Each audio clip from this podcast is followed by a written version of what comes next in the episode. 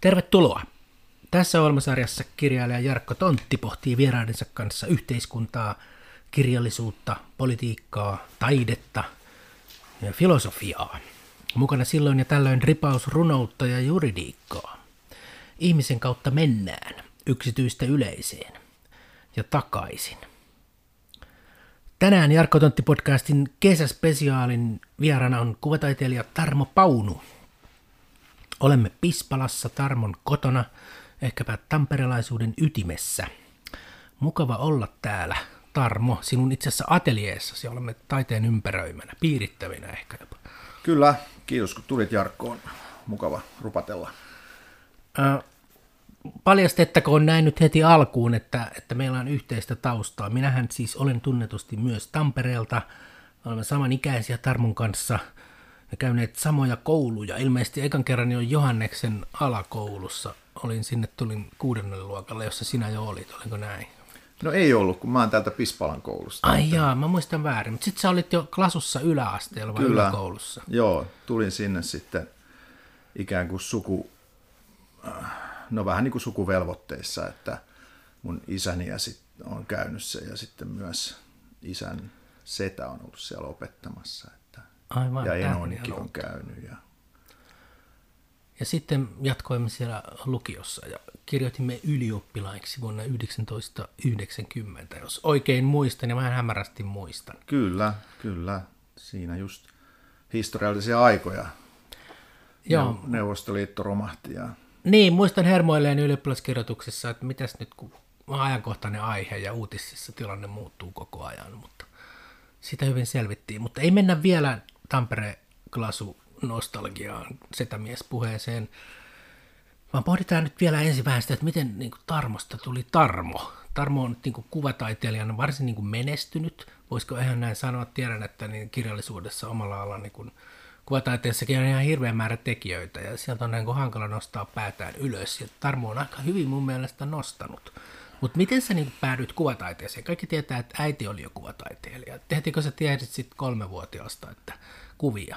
No ei suinkaan, että mä tykkäsin koulun käynnistä, eli se oli mulle niin kuin mieluista touhua ja, ja, tota, ja kun on niin kuin taiteilija perheestä, niin se olisi ollut niin kuin ihan luonnollinen valinta minullekin alkaa tekemään kuvataidetta alun alkaen, mutta se rooli lankesi sitten mun vanhemmalle veljelle, että hän tota, hän on- Paavo. niin, Paavo Pauno, hän on tota, niin kuin tehnyt aina kuvaa, että mä oon ollut vaan semmoinen nopea, tehnyt sitten jotain maalausta, kun äiti on antanut värit käteen ja se on ollut mulle semmoista niin kuin, kyllä rentoa ja luontevaa, mutta, mutta koska mulla ei ole semmoista niin kuin intohimoista suhtautumista ollut piirtämiseen, niin sitten on ajateltu, että joo, että mä, mä tota, menen sitten niin kuin muita polkuja. Mutta sitten lukion jälkeen niin ei kiinnostanutkaan oikeasti niin kuin Lukemishomma. niin korkeakoulut tämmöiset, kyllä mä jotain lääkikseen ja ei se nyt paljon jäänyt sitten, mutta kuitenkin ei musta ollut siihen enää. Ja sitten se 90-luvun alku oli semmoista varsin niin kuin hedelmällistä aikaa tuolla yöelämässä ja sitten tuli seurustelutouhutkin ja kaikki tämmöinen, että elämä vei niin kuin miestä mennessään ja, ja sitten äiti loppujen lopuksi ilmoitti mut ylioppilaspohjaiselle Raksalinjalle Tampereen ammattikouluun. No niin, oikeisiin töihin siis. Joo, siellä mä, Se on hyvä tehdä taiteilijoiden oikeita töitä. Olen Niin. itsekin huomannut, että sieltä on hyvä ammentaa. joo, vie- viihdyin siellä kaksi viikkoa ja sieltä, sieltä vaihdoin sitten kokkilinjalle ja sitten töihin grafiikan vedostamoon ja, ja sitten pääsinkin sinne Puuseppäkouluun. Ja siellä sitten innostuin pigmenteistä. Yhtäkkiä mä huomasin tuijottavani Pariisin sinistä pigmenttiä, joka on semmoinen hyvin, hyvin syvä siis. En ihmettele, että se Eve Klein rakastui niihin sinisiin. Se on semmoinen, kun katsoisi niin kuin jotain kosmista ulottuvuutta ja se iski se väri sitten ihan niin kuin puhtaana. Ja mä innostuin niistä ja sitten kun mä rupesin maalaamaan, niin sitten ne aiheetkin tuli ikään kuin itsestään. Mä huomasin, että multa niin kuin onnistui semmoinen, semmoinen niin kuin tajunnanvirtaan pohjautuva maalaaminen, että se, se kuva puhu mulle. Eli oikeastaan tämä tämmöinen serendipinen, että, että kun sä teet oikeita havaintoja siellä metsässä, niin sä pystyt päättelemään, mikä siinä on mennyt ja mitä siitä voi tulla, niin se huomasin, että, että se oli mun mielestä kiinnostavaa. Ja... Aloitte silloin heti, mutta sitten myöhemmin sä lähdit opiskelemaan ihan kuvataiden akatemiaankin, mutta siihen taisi mennä vielä pari vuotta tästä heräämisen hetkestä, josta nyt kuulen ensimmäisen kerran. Joo, siis pari vuotta siellä Tampereen, siis TTVO, oli tämä aika uusi taidekoulu niihin aikoihin, jota nyt ei sitten kuvataiteen puolelta enää juuri ole, mutta siellä kaksi vuotta ja sitten menin, pääsin sinne kuvataideakatemiaan. Ja... Sehän tarkoitti sitten muuttamista Helsinkiin, jonne minäkin jouduin täältä valitettavasti Tampereelta lähtemään. Ja Joo. Sulla alkoi sitten ihan uusi elämä siellä, taidekouluelämä, taideopiskelijan elämä. Mistä... Kyllä, kyllä, kaikki ne riemuineen. Hyvinen ja, ja huonoinen puolineen. Joo, ja muutin silloisen tyttökaverin kanssa Kallioon ja se oli aika, aika tota, hurjaa paikkaa vielä se Vaasan kadun kulmat silloin 90-luvun puolivälissä. Sinne y- ytimeen Joo, todellakin. oli kaksi viikkoa ollut, niin juutuin hissiin tota, neljän niin kuin, narkomaanin kanssa. Tulin yöllä bileestä ja astuin hissiin, niin se hissi välittömästi romahti ja sitten mä vasta katsoin, että ketä täällä nyt onkaan, niin siellä oltiin melkein tuntia. Siinä vaiheessa yksi osoitteli pistoolilla jo ja kaikkea, ja se oli ihan, se oli todella tervetuloa kallioon. Ja, Mahtavaa. Joo, ne luuli, että mä oon poliisi, joka on järjestänyt sen, että se hissi jää jumiin sinne. No niin, salaliittoteoria, hienoa. Niin. Okei, okay, mutta sitten mulla on nyt tällainen muistikuva taas, että sitten jossain vaiheessa, kun me asutaan tuossa Kruunuhaassa, ja siinä meidän keittiön ikkunan takana on Kruunuhaan yläkoulu, eli entinen yläaste, ja sitten mä joskus näin, niin kuin, että onko toi Tarmo siinä niin kuin käsityöluokkaa vievän oven edessä. Että onko niin, että taidekoululaisen pitää elää jollain, vai olit se valmistunut kuvataiteilija, kun sä olit siellä siis töissä? Joo, siis kyllä se oli opiskeluaikaa, että, että kun mun äitini oli opettajana tuossa Pikkolan yläasteella Kuviksen maikkana. Niin Hetkinen, mä... Pikkola, Kangasalla. Niin, niin. No niin mä tein hänelle jo sijaisuuksia, niin siitä mä sain jalkani oven väliin näissä sijaishommissa ja sitten laajenit myös tekniseen työhön, kun mulla on se puusepän tota, noin niin, niin, pätevyys, niin, niin sitten on ympäri Helsinkiä, että on tullut paljon nähtyä, siis Itä-Helsinki varsinkin on, on tullut tutuksi. Niin, niin se opettajan sijaisuuksia. Joo, joo, luoka, luokan opettajana ja sitä aineopettajana joka puolella, että se oli todella avartava niin kuin, näkymä siihen, että miten niin kuin, erilaisia, että se on kyllä niin kuin segregoitunut tuo Helsinkikin, että on niin, niin, niin kuin erilaisia kouluja. Että... Ja sitten vielä lisäksi tässä nyt jakautunutta identiteettiä, niin tässä itsekin möyhin. Että sitten Kruunuhaka, missä mä oon asunut nyt 20 vuotta aikaillen tietysti tänne Tampereelle koko ajan, niin sä olit sitten siellä työhuoneessakin, muistaakseni mä oon käynytkin, oliko Liisan kadulla se Kruunuhan ikoninen halkaiseva peruskatu? Kyllä, siinä samassa talossa, missä Vapaamuurainen on loossi, niin siellä kellarissa. Ai se talo, se mistä aina kaikki Joo. nauriskelee, että tuolla ne on niinku, niissä hassuissa puukuleikkeissä, salaseuralaisia. Joo, siellä, siellä. Tota... Mä tiedän, että Helsingin työhuonetilanne taiteilijoille ja kaikenlaisille free-ihmisille on aika hirveä ollut ainakin, että kallista on ja ainakaan maanpäällisiä huoneita ei saa.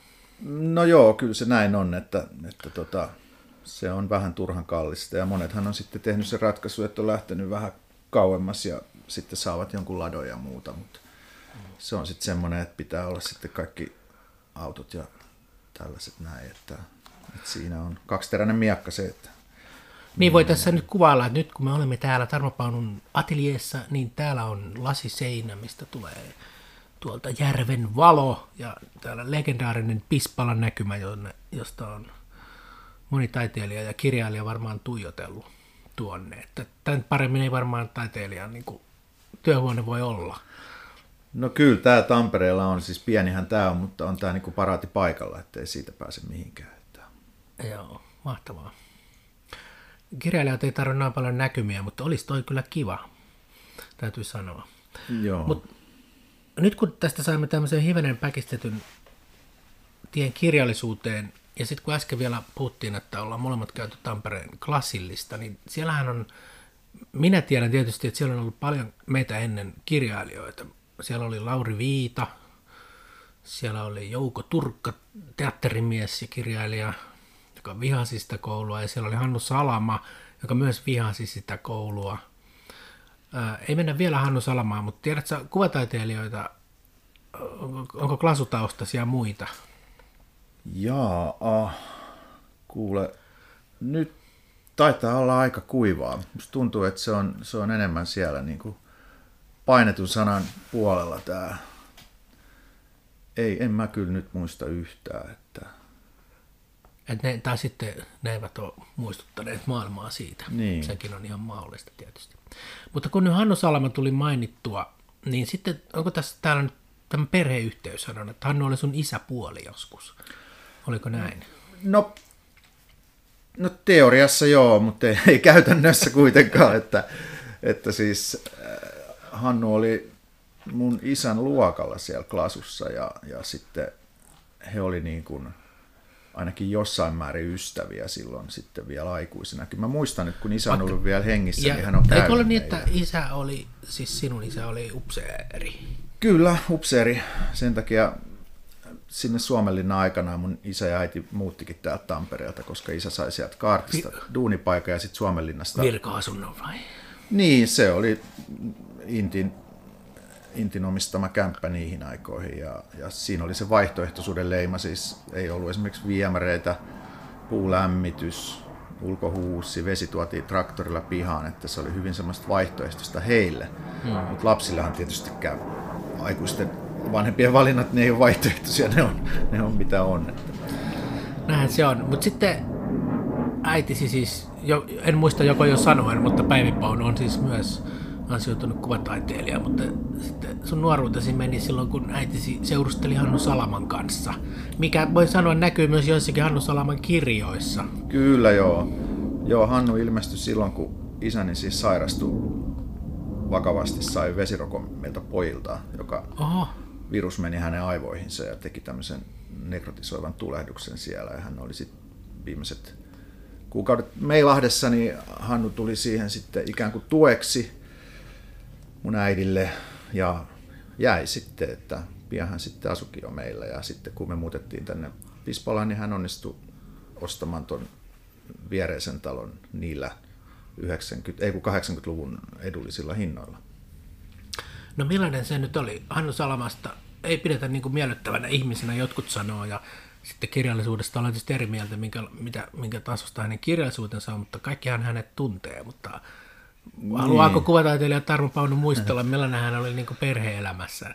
No, Voit myös sanoa, että liian rankkaa kavaa tästä Niin, no, puhuta. siis mehän, to, hän tosiaan asui tässä, me asuttiin niin kuin vierekkäin, että ei se, ei se juuri meillä silleen niin kuin asustellut, mutta mut musta tuntuu, että hän edusti sellaista aika tyypillistä sen ajan niin kuin miestaiteilijaa.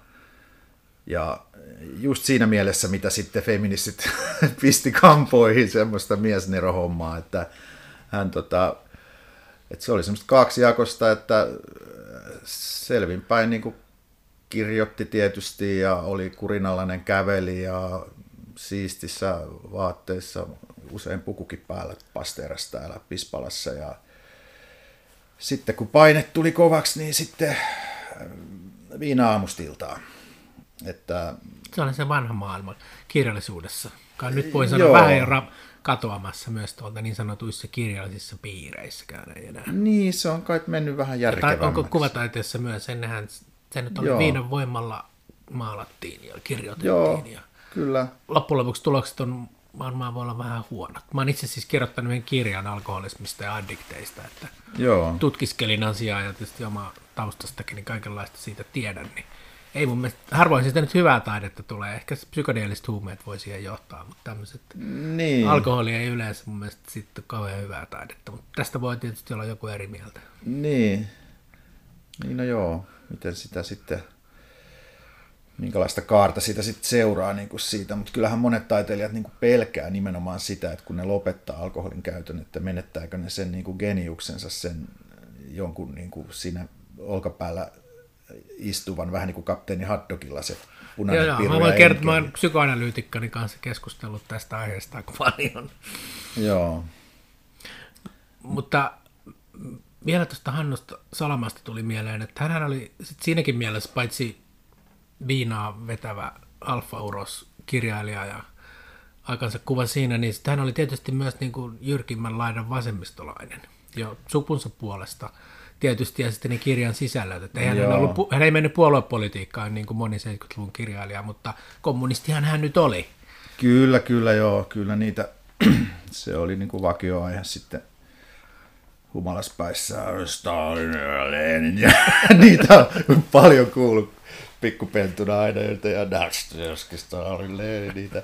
Kyllä se oli varsin tämmöistä itään painottuvaa tämä muistelointi, että hänelle ei mun mielestä ollut juuri, juuri niin kuin mielipiteitä niin kuin muusta kuin sitä idän politiikasta. Että, mutta hän arvosti kyllä sitten just Faulkneria ja tämmöisiä kirjailijoita. Kyllä niistä oli puhetta, että ei se pelkkää niin kuin Neuvostoliitto Venäjä ollut kuitenkaan sitten se kulttuuriharrastus. Että. Kun tiedän, niin kun tosi moni kirja lähti ihan sitten sinne puoluepolitiikkaankin. Myös niin mm. jotenkin runoilijoita ehkä kaikkein eniten. Ja he meni sitten ihan niin sinne politiikka, politiikkaan, niin olivat ihan sitä mieltä, että Suomi olisi jotenkin parempi maa, jos lakkautettaisiin demokratia ja siirryttäisiin yksipuolueen järjestelmään ja komentotalouteen. Että sehän se oli ihan niin kuin hirveä katastrofi. Inhimillinen Joo. tragedia kaikille. Enkä mä nyt nähnyt kauheasti katumisia, eikä varmaan Hannukaan Joo. kauheasti sanonut, että eihän mennyt ei ihan oikein.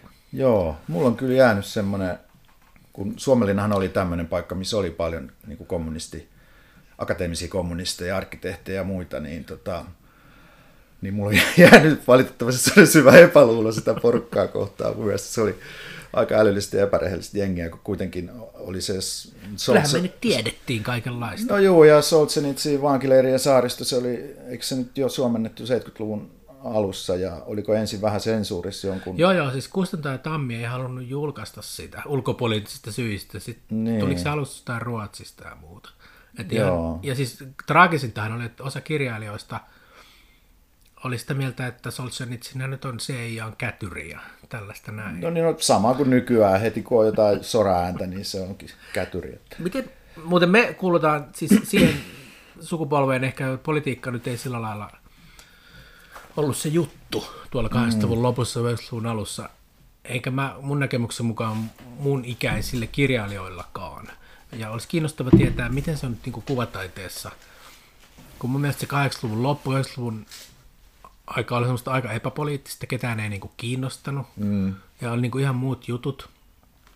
Ja se näkyy varmaan sitten niinku kirjailijoiden ne vanhat niinku taistolaiset mm. hipsi jonnekin nurkkiin häpeämään. Mutta sitten nyt taas, jos mä katson nyt niinku nousevia nuoria kirjailijoita, niin se on vähän niinku tekemässä palua semmoinen 70-lukutyylinen mm. poliittisuus ja joku on, tekee antikapitalistisia tanssiperformansseja. Ja, Joo. Et mä oon vähän niin kuin suoraan sanottuna hämmästynyt tästä, mutta onko tämä onko kuvataiteessa niin kuin samaa?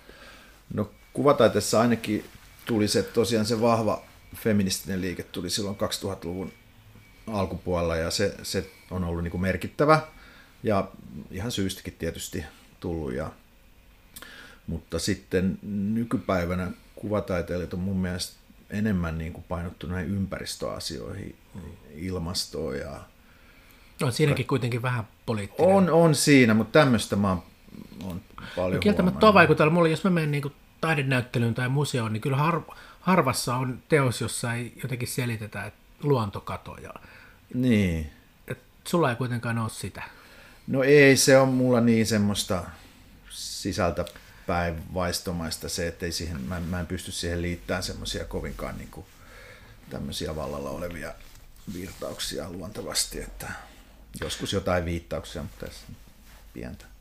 Voi tietysti olla, että sen takia mä jotenkin niistä löydän itsellenikin sun tauluista aina jotain. Sä oot mm. muistaakseni jossain haastattelussa käyttänyt sellaista termiä tai mikähän tuo nyt oikeasti sanottaisikaan transsymbolismi. Et siinä ei, kuulostaa hyvältä siinä mielessä, että siinä ei mielestäni mitään poliittista ainakaan siinä sanassa. Et niin. Mitä tämä transsymbolismi nyt niin on kuvataiteena?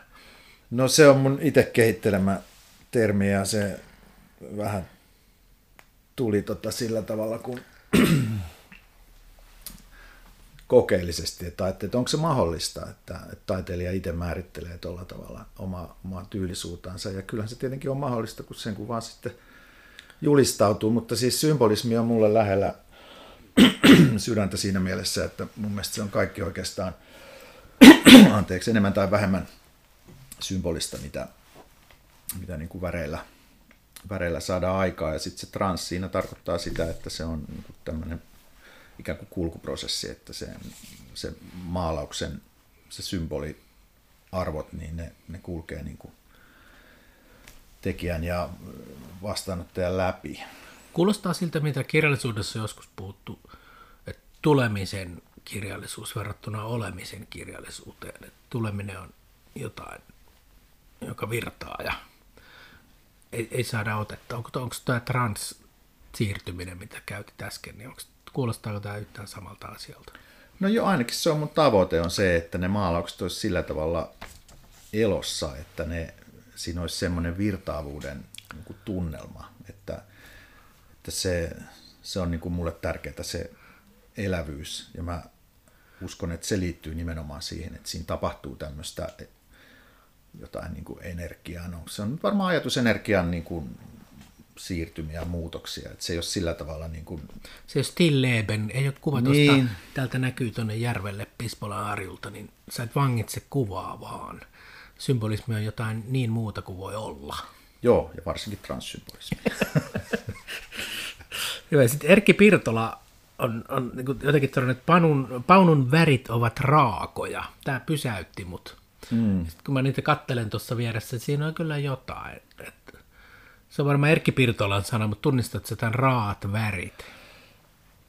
No, Erkin tosiaan tunsin oikein hyvin, kun oltiin paljon, paljon yhdessä heiluttiin, niin tota, mutta se, se voi olla joo. Tietysti mulla on se kasari, silloin oli niitä kirkkaita värejä, nämä torstai, ne on vaatteet ja kaikki. Ja sitten Kasari on se... ihana, mutta niitä sitä muotia ja vaatetyyliä mä en ehkä halua takaisin. No en, en välttämättä minäkään, mutta sitten siinä voi olla tämmöinen syvempi tausta. Siis mä en ole käynyt missään tota, an- analyyseissä, että, mutta mä voisin kuvitella, että se isän poismeno ja on aiheuttanut semmoisen, kun siihen aikaan ei tarjottu mitään ei ollut terapiaa. Ei ollut sellaista perheterapiaa. Hetkinen, tai... kuinka vanha sä olit silloin? Seitsemän. Se on aika raaju Juu, ikä. se on paha ikä sillä lailla, koska siinä iässä nimenomaan on se vuorovaikutus isän kanssa tosi tärkeä. Mä oon ymmärtänyt ja mulla olikin. Se oli hyvä suhde, se on, siitä mä oon iloinen.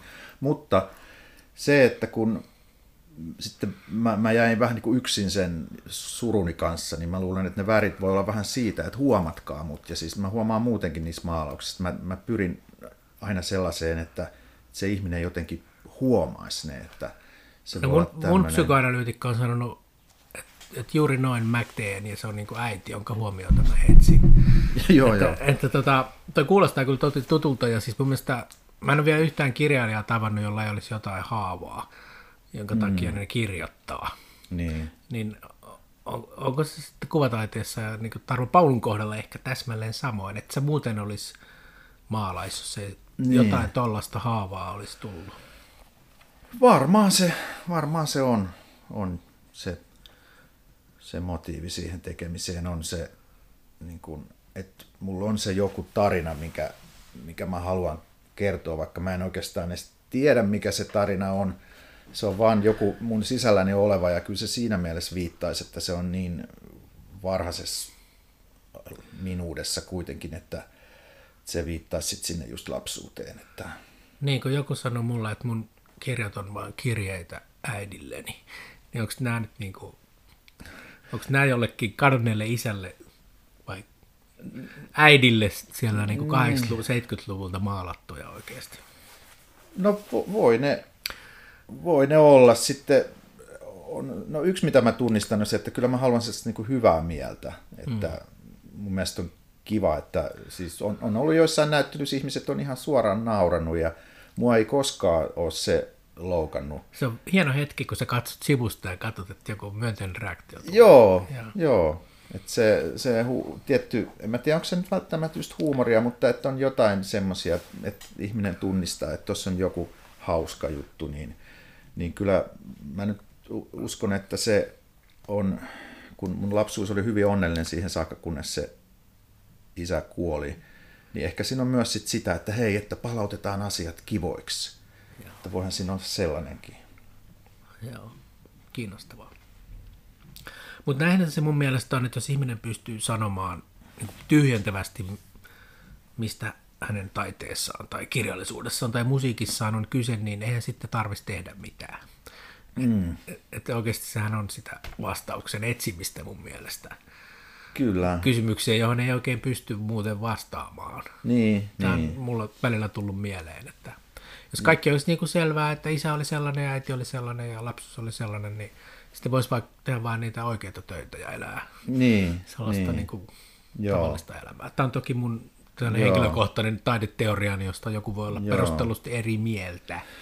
Joo, kyllä mä oon sitten nyt taannoin niin ruvennut sitten näkemään sen vähän silleenkin, että tämä on myös niin kuin leikkiä, että tämä Juha Hurmeen ajatus tästä homo ludenssista, tämä leikkivä mm. ihminen, vähän niin kuin korppi, joka joka aamu miettii, mitä se tänään tekisi, menee vähän lentää eri paikkaan, tutkii eri juttuja, niin, niin se on mun mielestä ihan päätevä. Mä tykkään ajatella, että myös semmoisena niin kuin luovana leikkinä, hmm. että mulla ei ole sellaista painetta niin kuin näyttää jotain, että, että kyllä minä vielä Luontokato, näytän. sodat, syrjintä. Niin, ei, ei ole semmoista, tai, tai myöskään sitä, että kattokaa miten niin kuin mahtava mä voin Niin, niin, olla, aivan, että se, joo. se semmoinen, mitä ehkä vähän surullistakin, että kyllähän monet taiteilijat, niin, niin vielä vanhana ukkonakin niillä on semmoinen joku tarve semmoiseen grandiositeettiin, että kyllä täältä pesee, niin Joo, se on aika surullista katsottavaa, kun sitten sit siinä on kyse jostain muusta kuin siitä oikeasti siitä niin aina joutuu pettymään. Niin, kun ei sitä tuu kuitenkaan. Mm. Aina se äiti lähti pois ja tissi niin. tyhjä, niin ei sieltä tuu on täyttymystä. Niin. Hei, semmoinen kiinnostava puoli vielä, että tästä taidemaailmasta vielä nyt vähän jatketaan, mutta mä haluan mennä vielä takaisin sinne Klasuunkin ja Tampereeseen 80-lukuun, mutta sitä ennen niin mä jostain näin tällaisen, tällaisen niin kuin tutkimuksen, oliko se nyt joku tam, kaup- valtion taidehallinto, että kuvataiteessa on niin kaikkein hankalin tilanne, että niin paljon tekijöitä ja niin vähän hyvää rahaa jaettavaa, että, että varmaan aika hankala tulla toimeen. Tiedän, että kirjailijana ainakin on ihan hemmetin hankala tulla mm. toimeen.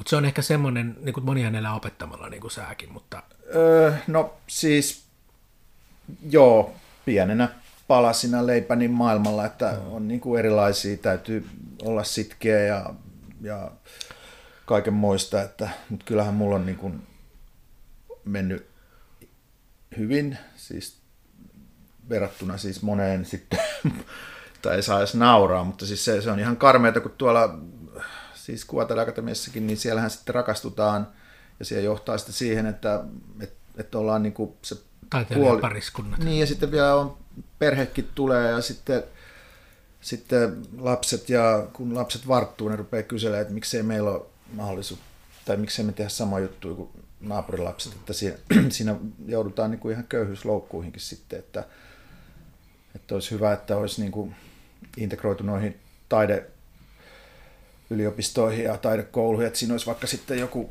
taloustieteilijä, että siinä viereisessä rakennuksessa saataisiin vähän jaettua sitä. Että... No, tätähän on Helsingissä yritetty, tai on Aalto-yliopisto on saada ne entinen taidetieteellinen korkeakoulu tekkarien ja kauppatieteilijöiden kanssa Niin. yhteen. Mutta kuulemani mukaan ne on vähän eri, pysyneet erillään nämä designerit ja Joo. bisnesihmiset, mutta se on tietysti niin kuin totta, että, että vaikka siis Suomessa on mun mielestäni todella ainutlaatuinen apurahasysteemi On. vaikka kirjallisuudelle ja kuvataiteelle ja kaikille, niin onhan niitä niin kuin aina hirveän määrä enemmän hakijoita kuin saa. Ja sitten ymmär- ymmärrän varmaan sun kautta hyvin, sä oot saanut kaikenlaista hyvää suffelia ja menestystä, että sehän johtaa sitten aina apurahoihin ja lisää. Se, joka Joo. saa, niin sille annetaan. Niin, se on kyllä karu, karu juttu, että se on semmoinen, niin kuin, että jos ei ole koskaan saanutkaan apurahoja ja sitten vaikka tekisikin yhtäkkiä jonkun käänteen tekevän jutun, että, että se olisi niin kuin jotenkin, että vaikka uudistuisi tai mitä tahansa, niin sitten, sitten se ei näytä siellä CVs hyvältä sitten, että, Hmm. että ne, on, ne on vaikeita juttuja, mutta kyllä se on niin, että yksi mitä mä koin vähän ongelmaksi kuvataideakatemiassa oli se, että kun siihen aikaan mä olin siellä, niin ne opettajat oli kuitenkin menestyneitä ja my- myyviä mm. niin kuin maalareita. Se nosti liksaa ja myi 20 tonnilla teoksia. Joo, ja sitten kun oppilaat, kun ne oli tehnyt sit maalauksen, ne meni heiltä kysymään, että mitä tämä voisi maksaa. Hmm. Että kun nyt mä haluan myydä tämän tai joku on kysynyt, niin ne hinnat oli ihan älyttömiä, että siis ne niin kuin tavallaan pohjahinnat sitten, että, että kyllä mun mielestä kannattaisi niin kuin siellä taidekoulussa niin tehdä niin kuin Juhani Palmo, että niin kuin myydä ensin halvalla ja hankkia laaja yleisö ja sitten vasta nostaa hintoja, että kun monet niin kuin, hinnoitteli itsensä ulos heti Aivan. alkuvaiheessa. Että... Niin, Joani Palmu varmaan herättää taidepiireissä monia ajatuksia, että hän on niin kaikkien tuntema taiteilija, mutta onko se sun mielestä joutunut myymään sitten sielunsa siinä, tehdäkseen vaan yleisöä miellyttävää taidetta? Miten kirjallisuuspiireissä aina jos joku menestyy hirveästi, niin kateelliset sanoo, että se tekee viidettä. Niin, no mun mielestä ne oli ihan kivoja siis no ihan kiva, se on, ei, ei sillä saa sanoa, mutta siis tota, hän teki niitä latoja sieltä Pohjanmaalta ja sitä maisemaa ja ei, mun mielestä ne nyt ihan jos niistä tykkää, niin siinä ei ole niin mitään ongelmaa, mutta sitten tietysti se volyymi kasvoi vähän niihin mittoihin, että on sitten, teollisuutta. Niin, sitten se laatu kärsii siinä ja ei mulla ole niin kenestäkään yrittäjästä tällä alalla, niin kuin en minä ole mikä tuomari, joka sanoo, että... Ei noin. Niin, tai mitä sen pitäisi olla, mutta totta kai mulla on vähän se, kun on, että maalausta menee, tuntuu, että menee vähän niin kuin metritavarana, että tuolla mm. Instagramissakin näkyy, että on, on niin kuin tehokas markkinointi ja näin, ja sitten splash splash ja chip chip ja, ja seuraava, että, että se, se ei vastaa mun niin kuin laatukriteereitä, ja sitten se on tietysti jos on niin kuin laadukkaampia taiteilijoita ja heillä ei ole ollenkaan samaa kykyä tuollaiseen niin kuin markkinointikanavien niin. käyttöön, niin se on, tuntuu tietysti keljulta, että siellä mennään ikään kuin oikealta ohi tota, semmoisella niin kuin tusinatavaralla. Sitä varten on syntynyt maailmaan nämä taiteen portinvartijat, niin kuin mm. Galleristit tai kirjallisuudessa kustantajat ja tämmöiset, jotka sitten arvottaa sitä Kyllä. Ja niillä on varmaan aika paljon valtaa. Mä, mä tiedän tietysti tämän kirjallisuusmaailman, mutta kuinka paljon nyt niin valtaa galleristilla ja museon hankinnoista vastaavilla ihmisillä on, puhumattakaan sitten se yliopistomaailman kriitikot ja nämä. No onhan siinä huomattava valta ja tietysti eihän juuri kellään taidemaalereilla tai kuvataiteilijoilla ole niin kuin varoja omasta takaa lähteä vaikka taidemessuille ulkomaille – että se pitää hakea apurahaa siihen jostain. Niin, tai galleristit järjestää mm. sitten jollain tavalla sen, niin, niin sittenhän se on aika merkittävä meriitti, että on ollut jossain. Että se, niitä merittejä niin kuin voikin tulla ja tulee siis galleristien avustuksella. Niin siinä on sitten pieni ongelma, että, että miten, miten niin kuin meritoidutaan, miten saadaan CV näyttää hyvältä. Niin ymmärrän mä oikein. Mun mielestä esimerkiksi taas kirjallisuuden tragedia on se, että on ihan hirveästi hyvää kirjallisuutta, josta kukaan ei kuule mitään, kun ne ei löydä jotain mm. tällaista ihmistä, joka nostaa sen. Ja niin. kuvataiteessa ilmeisesti sama, että varmaan on hirveän määrä tekijöitä, joiden on upeita teoksia, mutta kukaan ei ole niistä kuullut mitään. No todellakin joo. Tätähän se Erkki Pirtola just teki, että hän kiersi tuolla maakunnissa ja etsi näitä tekijöitä, että kyllähän se on ollut tosi paljon – keskittynyt Helsinkiin ja nimenomaan Kuvataideakatemiaan. Joo, Kuvataide... ja siellä kai ne galleriatkin suurin osa. No ne on siinä just samalla kulmilla ja, ja sitten kaikki verkostot, ne on hirveän tärkeitä kuvataiteessa. Sen takia ihmiset matkustelee tuonne edelleen Berliini, New York, näihin kaupunkeihin, missä on vilkas kuvataiden maailma, että verkostoidutaan. Ei se edelleenkään sillä lailla tapahdu, että lähetetään vaan sähköpostille jotkut kuvat jonnekin merkittävään galleriaan ja se katsoisi sitten, joo, tämän mä otan se ei toimi niin, vaan se on hyvin hierarkkinen systeemi, että siinä, siinä on oltava niin kuin tietyt suosittelijat. Kauhealta kuulostaa. Kun oikeastihan maailman pitää olla sellainen, että kun hyvät teokset nousee riippumatta kuinka vaikka kusipäinen niiden tekijä on, mutta näinhän se ei ole. Niin, en tiedä. Ehkä sitten aika näyttää, niin kuin kulmussanonta kuuluu. Sitten, että... Ei lohduta, kun 300 vuoden päästä joku nostaa, että täällä on hieno tekijä, jota kukaan ei kuullutkaan. Niin, no ehkä perikunta lohduttaa sitten.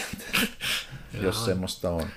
Joo, mä, jotenkin, mulla tulee aina likainen olo, kun taidemaailman näitä kähmintöjä, epäreiluuksia mietin, että jotenkin... Tai, mutta toisaalta silloin se hyvä puoli, sanotaanko näin, että kun tämä taidekirjallisuusmaailma on mun mielestä aika kauheita ja epäreiluja, niin Sitten siinä lopulta jää ne ihmiset, joiden on niin kuin pakko tehdä jo sitä juttuaan. Niin. Et kun ei sieltä todennäköisesti tuu niin kuin maailman hyvää ja suffelia ja menestystä ja vaurautta ainakaan niin kuin haaveksi, mm.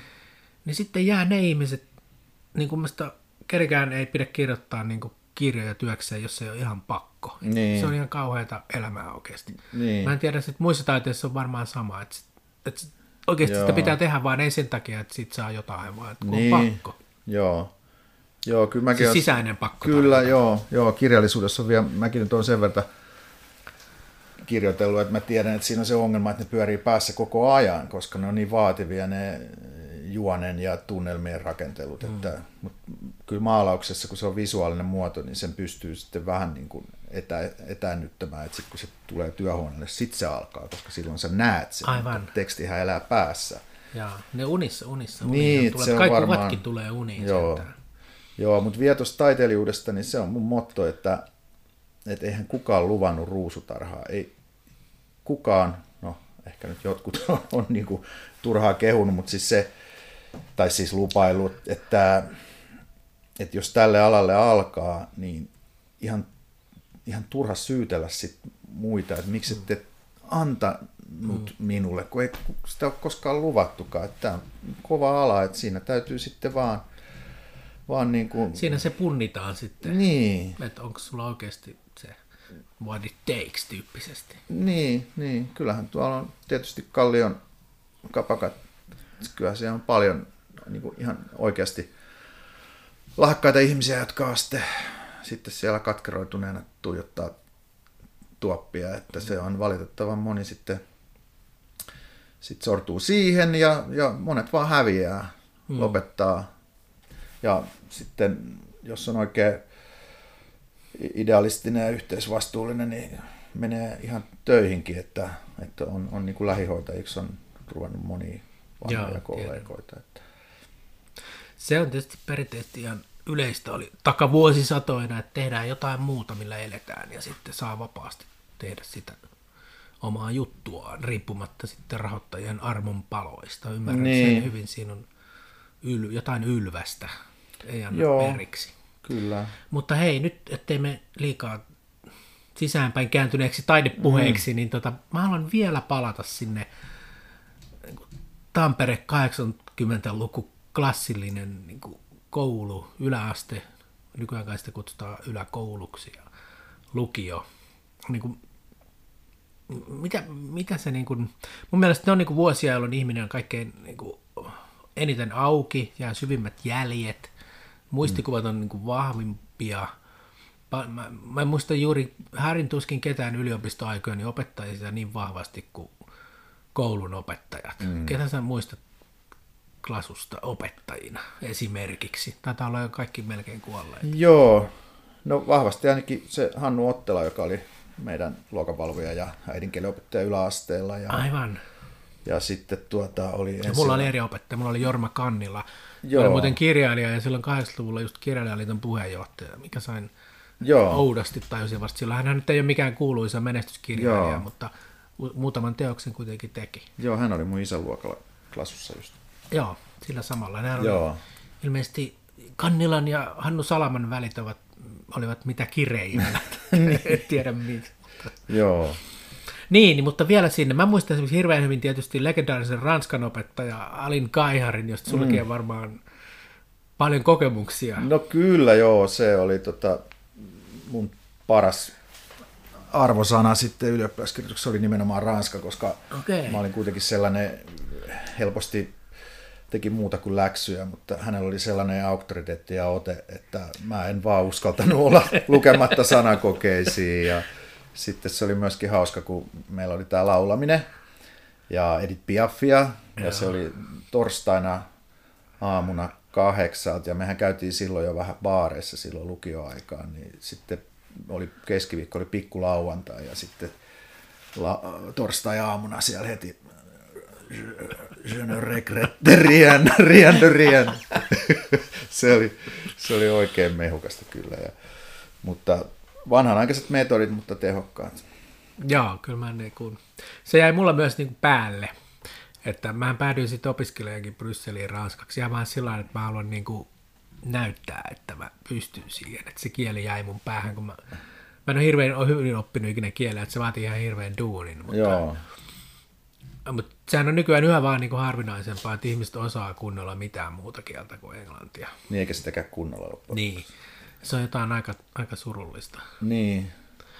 Mutta Alinhan on niin kuin vähän semmoinen kansallinenkin julkis. Siitä oli iso Helsingin Sanomien juttukin muutama vuosi sitten. Täyttiköhän 90 vai mitä hän täytti? Joo. Hänellä oli niin kuin kahden ihmisen energiat tuntuu olevan, että sehän juoksi sen yläasteen ja lukion väliin se nauhamankka kainalossa Joo. korkokengillä, että se oli ihan tota, kyllä me oltiin onnekkaita, kun se sattui olemaan meidän opettaja, mutta Mitäs muita sitten? Sulla oli ylä, kun lukiossa sitten Jaakko Isosavi oli mulla historia yhteiskuntaopin opettaja ja jätti myös lähtemättömät jäljet. kyllä, kyllä. Mutta se oli, oliko se sun luokanvalvoja? Oli, oli. Se jätti varmaan vielä isomman jäljen. Joo, se meni kyllä huumoriksi sitten. Se, se meni semmoiseksi puolin toisin niin kuin naljailuksi. Se oli hauskaa, että, että tota, mutta joo, kyllä se, kyllä se mulle sopi opettajana, ei siinä mitään. Mutta kyllähän nämä hahmot on toisille sitten tuottanut ihan erilaisia muistoja, ettei ne ihan, ihan tota yksin. Traumatis, ne on myös ihmisiä, ne äskeiset kaksi, jotka on ehkä voineet traumatisoida jotain, jos niin. ei ollut Niin. suosiossa tai ei jotenkin.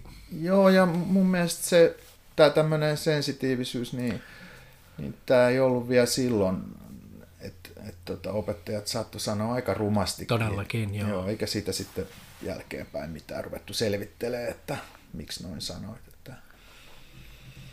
No mitä, mulla on niin vahvoja muistoja tästä kouluvuodesta nyt kaikilta, mutta mitä, mikä sulle jää niin erityisesti? Yläaste on tietysti toisenlaista kuin lukio, mutta kummastakin. Siis jotain, niin kuin, joka aina muistaa. No, kyllä mulle on se niin kuin, jännä muisto on se, että kun siellä oli nämä Venäjän lukijat siellä yläasteella. Aivan. Ja-. Niin, se oli sitä aikaa, kun pitkän Venäjän lukijat oli kaikki vielä yleensä kommunisteja, ja sitten niitä tuli Joo. Ympäri kaupunkia tai Pirkanmaata melkein klasuun, kun siellä pystyi lukemaan pitkää Venäjää. Joo. Ja nykyään ei varmaankaan pysty enää. Joo, he, he oli niinku vissiin sitten kommunistiperheestä ja, ja tota, ne oli myös vähän niin kuin hevareita, että, ja sitten kun Farkkuliivit, jossa oli joku Joo. ACDC-monsteri Joo. takana. Ja sitten kun se meidän luokka oli taas, me oltiin vähän enemmän, olisiko nyt, leikittiinkö me jotain juppeja tai tällaisia, meillä oli niitä merkkivaatteita ja sitten kuunneltiin Lakoste paino. joo, jenkkiläistä diskoa ja oli lyhyet tukat ja se oli tosi jännitteistä, niin kuin, oli monta kertaa lähellä, että ei tullut, tullut niin kuin tappelu, Joo. että se oli semmoista niin kuin Mutta jälkeenpäin on teille hyvä, että on sellaista sosiaalista sekoittumista. No sitten tuli kato lukiossa, niin meidät pistettiinkin samalle luokalle. Se on hemmetin hyvä. Joo, se oli tosi hauskaa. Selvisi, että ne oli kaikki hyviä jätkiä, Sasut ja Tommit ja Ketä kaikki. Ja, ja se, oli niinku, se oli se hienoin oivallus mulle sieltä, että, että ihan turha olla niinku ennakkoluulonen, että jos on vähän rääväsuista. Että fiksu jätkiä ja meillä oli tosi hauskaa. Se, se oli kiva luokka meillä lukiossa.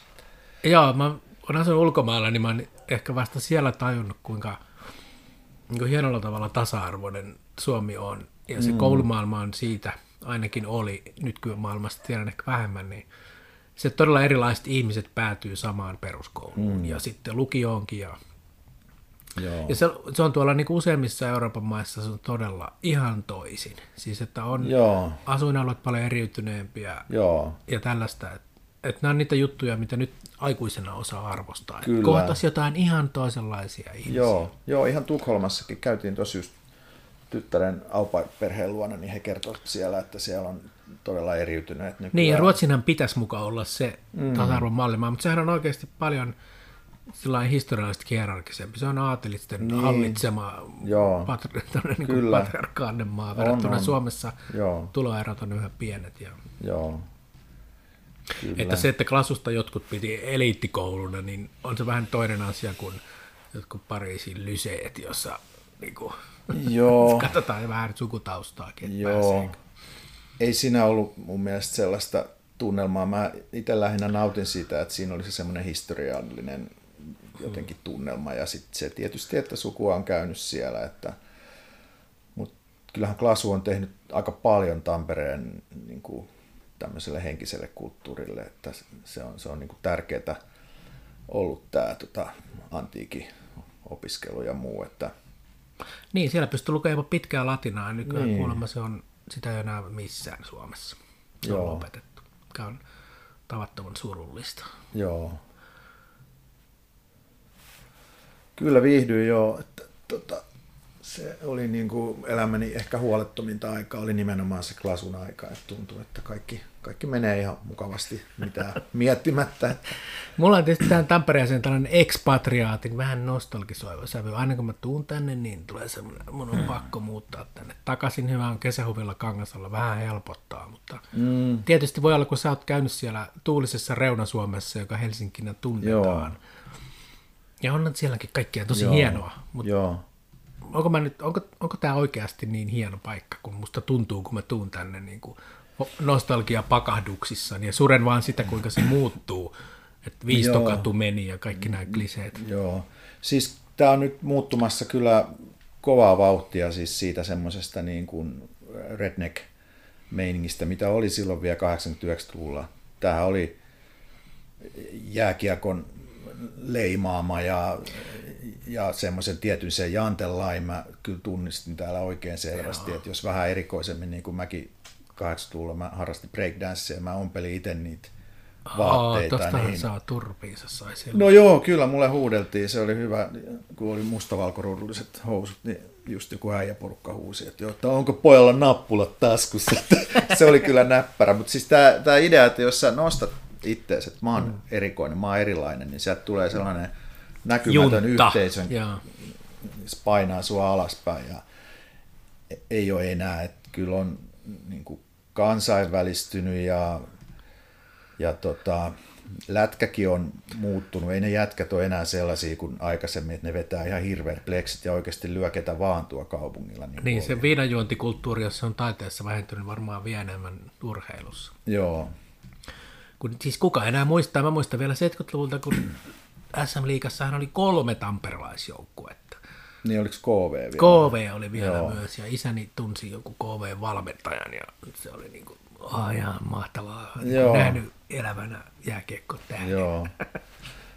Mutta se on vielä Tampereesta niin kuin mun mielestä huoma, huomioitava noissa niin kuin taide, taidepuolesta kirjaili, kirjailijoiden suhteen. Siis, että just Hannu Salama, Jouko Turkka ja, ja oli siinä joku muu vielä, niin oli tietty... Lauri Viita oli myös. Joo, niin tiettyä samaa käytöksessä, semmoista niin kuin, no Turkka oli arrogantti niin kuin muutenkin, mutta ja, ja Hannu niin kuin humalapäissä. Ja Lauri Viita oli myös aika niin kuin Joo, et äijä, että se oli nainen semmoista- vaietkoon tyyppinen. Joo, ja mä, mä uskon, että siinä oli jotain tekemistä siis sen kanssa, kun täällä on nämä tehdastyöläiset ollut Hmm. tosi iso osa naisia, ja sitten niiden tehtaiden koneiden yli on pitänyt niinku huutaa. Tämä on ollut huutavien naisten kaupunki. Ja, Tämä on mahtava selitys. joo, ja sitten vielä sota vei, vei miehiä, että sitten tämä uusi sukupolvi siihen aikaan, nämä, jotka oli syntynyt sillä että ne oli niinku nuoria siinä 50-60-luvulla, niin ne kehitti itselleen tämmöistä vähän niin kuin super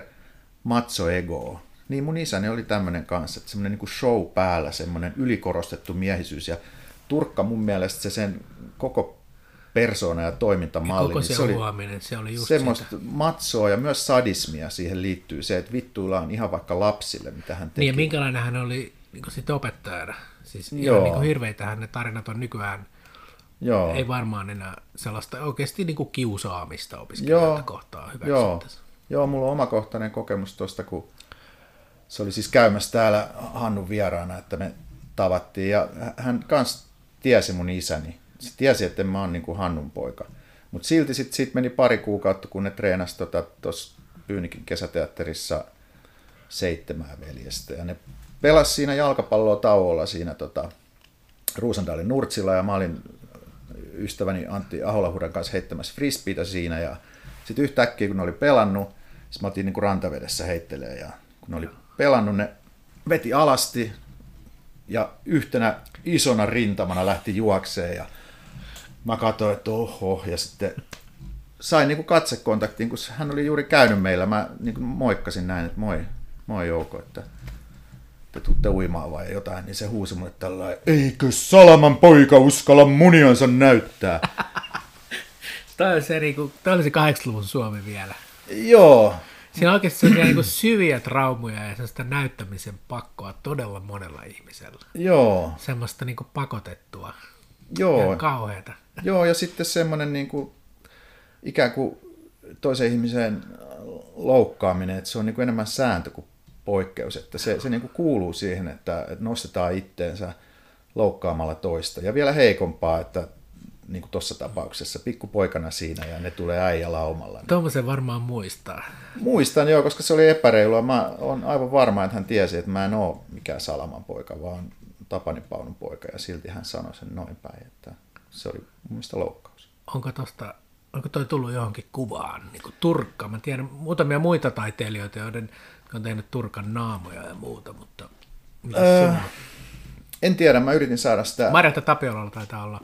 Niin on jotain, se tainnut jättää naama pois siitä, mutta, mutta tota, mä yritin saada akatemia-aikoihin, että Turkka olisi tullut tota, tota, kritisoimaan, kun hän on kuvataiteen ystävä, että olisi mm. pyydetty, sai ehdottaa, että joku tulee, mutta ei sitä otettu sitten, sanottiin, että liian hankala, mutta mä olisin halunnut siinä sitten jotenkin...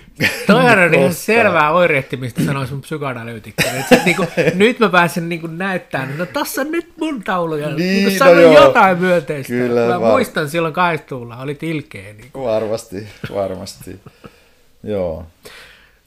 Mikäs vielä, tässä kattelee ympäriinsä ateliassa, täällä on nyt ehkä muutama kymmenen teosta. Sä oot nyt ollut täyspäiväinen taiteilija vuosikymmenet. niin Montako... Mm. Kirjallisuus on aika hidas laji, että montako taulua sä oot niin maalannut? Voi vitsi, kun en mä edes laskenut, mutta kyllä se nyt sadoissa varmaan on. Ja, tota, Meneekö kaikki kaupaksi vai onko sulla jossain joku tehdashalli, missä ne, jotka ei ole mennyt kaupaksi? no, autotallissa on muutama iso maalaus. Ei, ei mene kaikki, että, että osa, tiedä, en mä ole laskenut mikä osa, mutta kyllä ne tietysti riippuu vähän, että missä se näyttely on, että, että tota, ei kaikki mene. Onko se hinnoittelukysymys vai onko se sitten tuntuu, että No, tuossa ei onnistunut vai?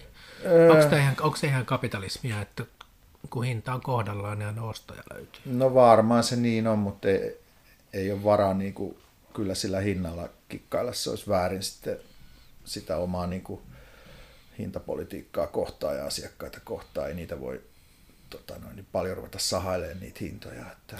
Niin ne, jotka on ostanut kalliimmalla, loukkaantuu sitten, kun saa tietää. Niin, joo, en mä, mä ryhdy siihen ja palatakseni vielä siihen, niin kuin, että opiskelijat pistää kovat hinnat siellä akatemiassa, niin se on just tämä, että kun eihän siinä ole sit varaa enää oikein laskeekaan, se, se on vaan jotenkin, en mä tiedä, se on joku sääntö, että hintoja ei niin kuin, lasketa, ehkä prosenteissa, mutta ei sen enempää. Joo, kiinnostavaa. Mitä vielä? Sä oot tällaisenkin sanonut joskus, mikä minulle juristikirjailijana ja erityisesti mieleen Goethea olet lainannut. Oikeastaan tohtori ja runoilija Juhan Goethe niin sanoi näin, että, tai Tarmo on sanonut hänestä, että Goethellä oli silmää nähdä yhtä aikaa yksityiskohta kuin sen yhteys kokonaisuuteen. Ja Mm. mä en tiedä, mistä sä oot löytänyt, mutta mun mielestä siinä tiivistyy jotain oikeastaan niin kuin kaikista taiteista, niin kuin musiikista ja tanssista. Et se Joo. juttu on se yksityiskohta, mutta sen pitää tavallaan toisella rakentaa jotain isompaa. Onko tämä mun... Joo, Outo- tämä on just, outo ajatus. joo, joo, mä Goethe luin joskus, joskus tota, Niin te varmaan luette Goethen värioppia siellä akatemiassa. No se taitaa olla kyllä Onko se antroposofista huuhaata, mutta tota, tai ei antroposofia silloin vielä ollut, mutta siis se otettiin siihen sitten mukaan. Kyllä se on se itteni värioppi, jota voi niin kuin vakavasti suhtautua, mutta, mutta siis se, että, että, että samassa lauseessa voi olla joku ikään kuin pieni yksityiskohta luonnonhavainto ja sitten sitä saadaan sujuvasti laajenemaan semmoinen niin kuin jotenkin yleispätevän tuntuneen ajatus, niin ky- kyllä se on mulla maalaamisessa myös se, että vaikka se esittäisi jotain outoa ihmistä, joka ei ole niin kuin ihan niin kuin tunnistettava millään tavalla, mutta siinä olisi kuitenkin se yleispätevyys mukana. Että... Hmm. Mun kokemus on se, että puhumalla, mun kohdalla kirjoittamalla, jostain mahdollisimman yksity, yksityisestä, se voi kuitenkin lopulta sit pystyä sanomaan jotain universaalisti totta. Mm. Jos sä yrität sanoa jotain universaalista totta, niin se ei kyllä onnistu. Mutta jos sä sanot jotain, mikä on mulle totta, niin sitten siinä voi niin. olla jotain, jonka kaikki ymmärtää. Niin, niin, joo. Joo, kyllä mun tavoite on just se, että pystyisi niin koskettaa semmoisella jollain yleispätevällä tavalla, että, että ehkä joskus aikana oli vähän semmoinen, että halusi olla jotenkin vähän niin kuin erikoinen, jännä. taideopiskelija. Niin, se on painetta. sitä justiin, joo. Miten sisään... sä nyt katsot niitä vanhoja teoksia taideopiskeluajolta tai vähän sen jälkeen, niin vieläkö sä pystyt, vieläkö sä ikään kuin hyväksyt ne? Et, et, niin kuin tiedän runoilijoita, jotka etsivät divareista kaikki vanhat ensimmäiset kirjansa ja tuhoavat ne. Mm. Et onko sulle mitään tuommoisia ajatuksia tullut? No kyllä mä ne hyväksyn, ei, ei mulla sellaista ole. Tota, kyllä, kyllä mä näen sen kaaren ihan, että, että on ollut kuitenkin jotenkin, tämä nyt on klisee, mutta rehellinen itselleen. Siis siinä... Niin kun sä et ihan liian nuorena lähtenyt tähän touhuun. Niin. Sä et ollut kaksikymppinen taideopiskelija. Oli mun semmoinen vaihe, kun kävi tämmöinen aika kuuluisa tanskalainen taidemaalari Tal R kävi opettamassa tuolla akatemiassa ja hän puhui tästä tradition kääntämisestä, että, että jokaisen maalarin siinä opiskeluvaiheessa pitäisi oma traditionsa jotenkin hylätä tai käänteiseksi. Siis henkilökohtainen vai joku kulttuurinen o, isompi? No oma, mihin on kiinnittynyt. Joo. Ja no mäkin tein sitten niin, että mä siirryin semmoiseen vähän klassisempaan, että mä tota, taisin oikein piirtoheittimen avulla tehdä semmoisia niin tota, hyvin niin kuin, ikään kuin realistisen näköisiä hahmoja. Joo, kuulostaa sulle aika vieraalta. No kuulostaa joo, ja, ja, mutta niistä tuli silleen hienoja, että, että niitä meni siis Helsingin kaupungin taidemuseo ja, ja sitten Saastamoisellekin ja meni yksi Turkuunkin, että ne, ne niin kuin meni tavallaan läpi. Mutta sitten mä huomasin, että mulle rupesi toi hartiat menee jumiin. Ja, ja mä, mä niin kuin, oirehtia niin selvästi, aloin, että tämä ei ole mun juttu. joo, ja sitten tuli se, että ei hemmetti, että, että, että eihän mä voi, niin kuin, että kun mun temperamentti on, on niin kuin semmoinen ö, vähän levoton niin kuin lavea se, se niin kuin fysiikka. Siis niin, ne Pirtolan sanoen ne paunun raat värit ja sitten se niin, transsymbolismi. Joo, ja sitä mä nyt oon sitten opettanutkin, kun no just oli Alma, niin nämä kesäkurssit, jotka on siis aikuiskursseja ja maksullisia, niin opettanut, että se ekspressiivisyys, mikä on se mun niin kuin tyylilaji, että se on, että se on niin kuin temperamenttiin sidottu, että ei se ole sillä tavalla, että pitäisi tehdä jotain, jotta se olisi ekspressiivistä, vaan se on sisältäpäin tuleva juttu, joka liittyy semmoiseen niin kuin keholliseenkin kokemukseen. Jotta se olisi autenttista, niin sen, sen ekspressiivisen ilmaisun, niin täytyisi olla myös jotenkin kehoon sopivaa. Hmm. Mutta totta kai, jos vaikka nyt halvaantuu tai jotain, niin sitten opetellaan Sitä uusi toisenlainen tyyli. keho, niin. tehdään sillä keholla. No niin, niin, kyllä. Meidän aikamme alkaa lähestyä loppuaan, ja tämä ei nyt ole mitään keski-ikäisten mielen kuolevan kauhua, vaan että meillä on tunti kohta täynnä. Sanon vielä jotain, jotain Tampereesta tai Tarmo Paunosta tai jotain, minkä haluat välittää ihmiskunnalle? No, yritetään nyt parhaamme pysyä liikkeessä ja ei menetetä toivoamme, vaikka, vaikka välillä näyttää siltä, että maailma ei mene tota siihen suuntaan, kun me kirkasotsaiset nuoret silloin ajattelimme 90-luvulla. Että... Näin ei käynyt, mutta paljon muuta hyvää on ehkä käynyt. Tähän on hyvä päättää. Kiitos Tarmo Paunu. Kiitos. thank you